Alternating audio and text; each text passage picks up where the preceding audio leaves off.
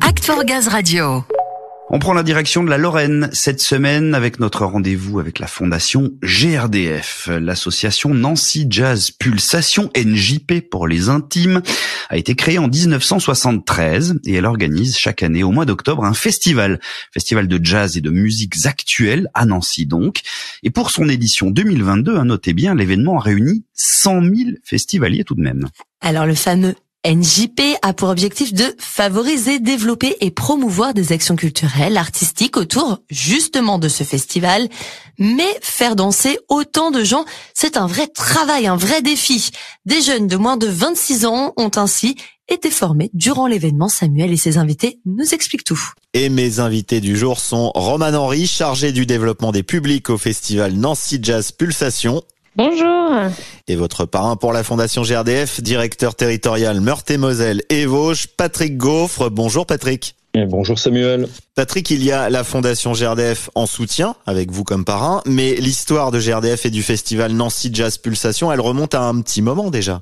Alors effectivement, c'est démarré d'un échange entre euh, la culture et le gaz. La première fois qu'on s'est vu, on a essayé de trouver euh, un point commun entre euh, ces deux sujets et on a réussi finalement à le trouver puisque NJP était engagé dans une action de développement durable pour devenir un éco-festival. Ils avaient l'ambition d'être au niveau maximum de la charte des éco-festivals du Grand Est et c'est ce sur quoi on s'est orienté pour pouvoir les accompagner. Alors on s'est dit que avec le réseau de bus GNV de Nancy, il y avait quand même un sujet sur la mobilité des festivaliers puisque c'était une mobilité décarbonée. On s'est dit que il y avait de la consommation de nourriture, donc il y avait peut-être un sujet autour des biodéchets et notamment leur réemploi avec la banque alimentaire, voire leur valorisation énergétique ou en compostage au travers d'autres partenaires comme l'Université de Lorraine ou Veolia. Voilà. On le voit très bien et sans mal le lien entre GRDF et la culture. La preuve, Roman, ce festival, il est éco, mais il est surtout musical et même s'il s'appelle Nancy Jazz Pulsation, il est ouvert à tous les styles. Il n'y a pas que du jazz. Effectivement, c'est pas que du jazz. C'est un festival qui aura 50 ans en octobre 2023, qui s'est très vite ouvert euh, aux autres esthétiques musicales. Aujourd'hui, on a 30% euh, de jazz dans la programmation. Tout le reste, c'est euh, toutes les musiques actuelles, du rock à l'électro, en passant par le blues, la funk, le rap. Voilà, on a vraiment toutes les esthétiques musicales au sein du festival. Très bien, oui, on va le préciser. Le festival, il vient d'avoir lieu, c'était début octobre. Vous préparez l'édition 2023 et le partenariat avec la Fondation GRDF, il concerne tout le travail d'insertion que vous faites autour de l'événement avec des jeunes de moins de 26 ans qui travaillent sur le projet. Exactement, on a une branche du festival qui s'appelle Nancy Jazz Act. C'est dans cette branche-là qu'on a intégré ces chantiers de construction et tout ce travail d'insertion. On a des jeunes qui viennent de différentes structures sur des semaines de chantier pour construire des éléments de décoration. Toute l'équipe du festival vient à la rencontre des jeunes pendant les semaines de chantier qui sont assurées par euh, Camille Tourneux qui est architecte et directeur technique du festival. Et puis il y a aussi toutes ces rencontres euh, avec les équipes du festival et avec les bénévoles.